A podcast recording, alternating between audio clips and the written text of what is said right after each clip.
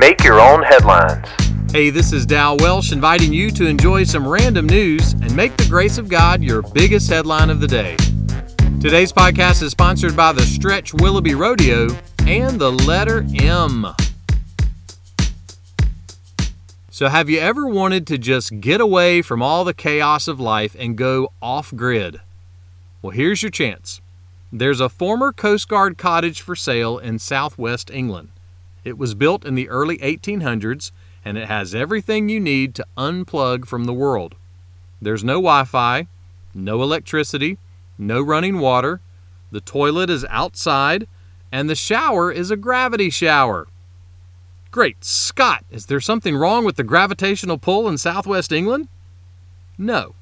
It just means that you fill a bag up with water above the shower and use a pulley system to make the water come out. Maybe being off grid like that is just too much for you to pulley off. But it's on the beach, and the ocean views are amazing. You know how you split the ocean in half? With a seesaw. Dr. Luke was recording some things about Jesus and said this He would often withdraw to desolate places and pray. Jesus knew how to go off grid, and he did it on purpose. Someone noted that Jesus wasn't escaping responsibilities when he went away.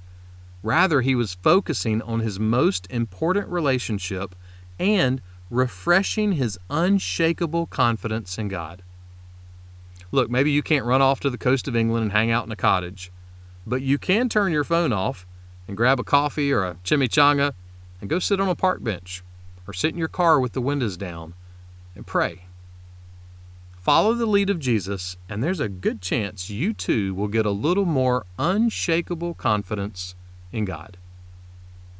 Make that one of your headlines today. Make Your Own Headlines is a little smidge of encouragement from Holland Avenue Baptist Church. For more ways to listen to this podcast, for weekly sermons, and for more positive resources, check out hollandavenue.com.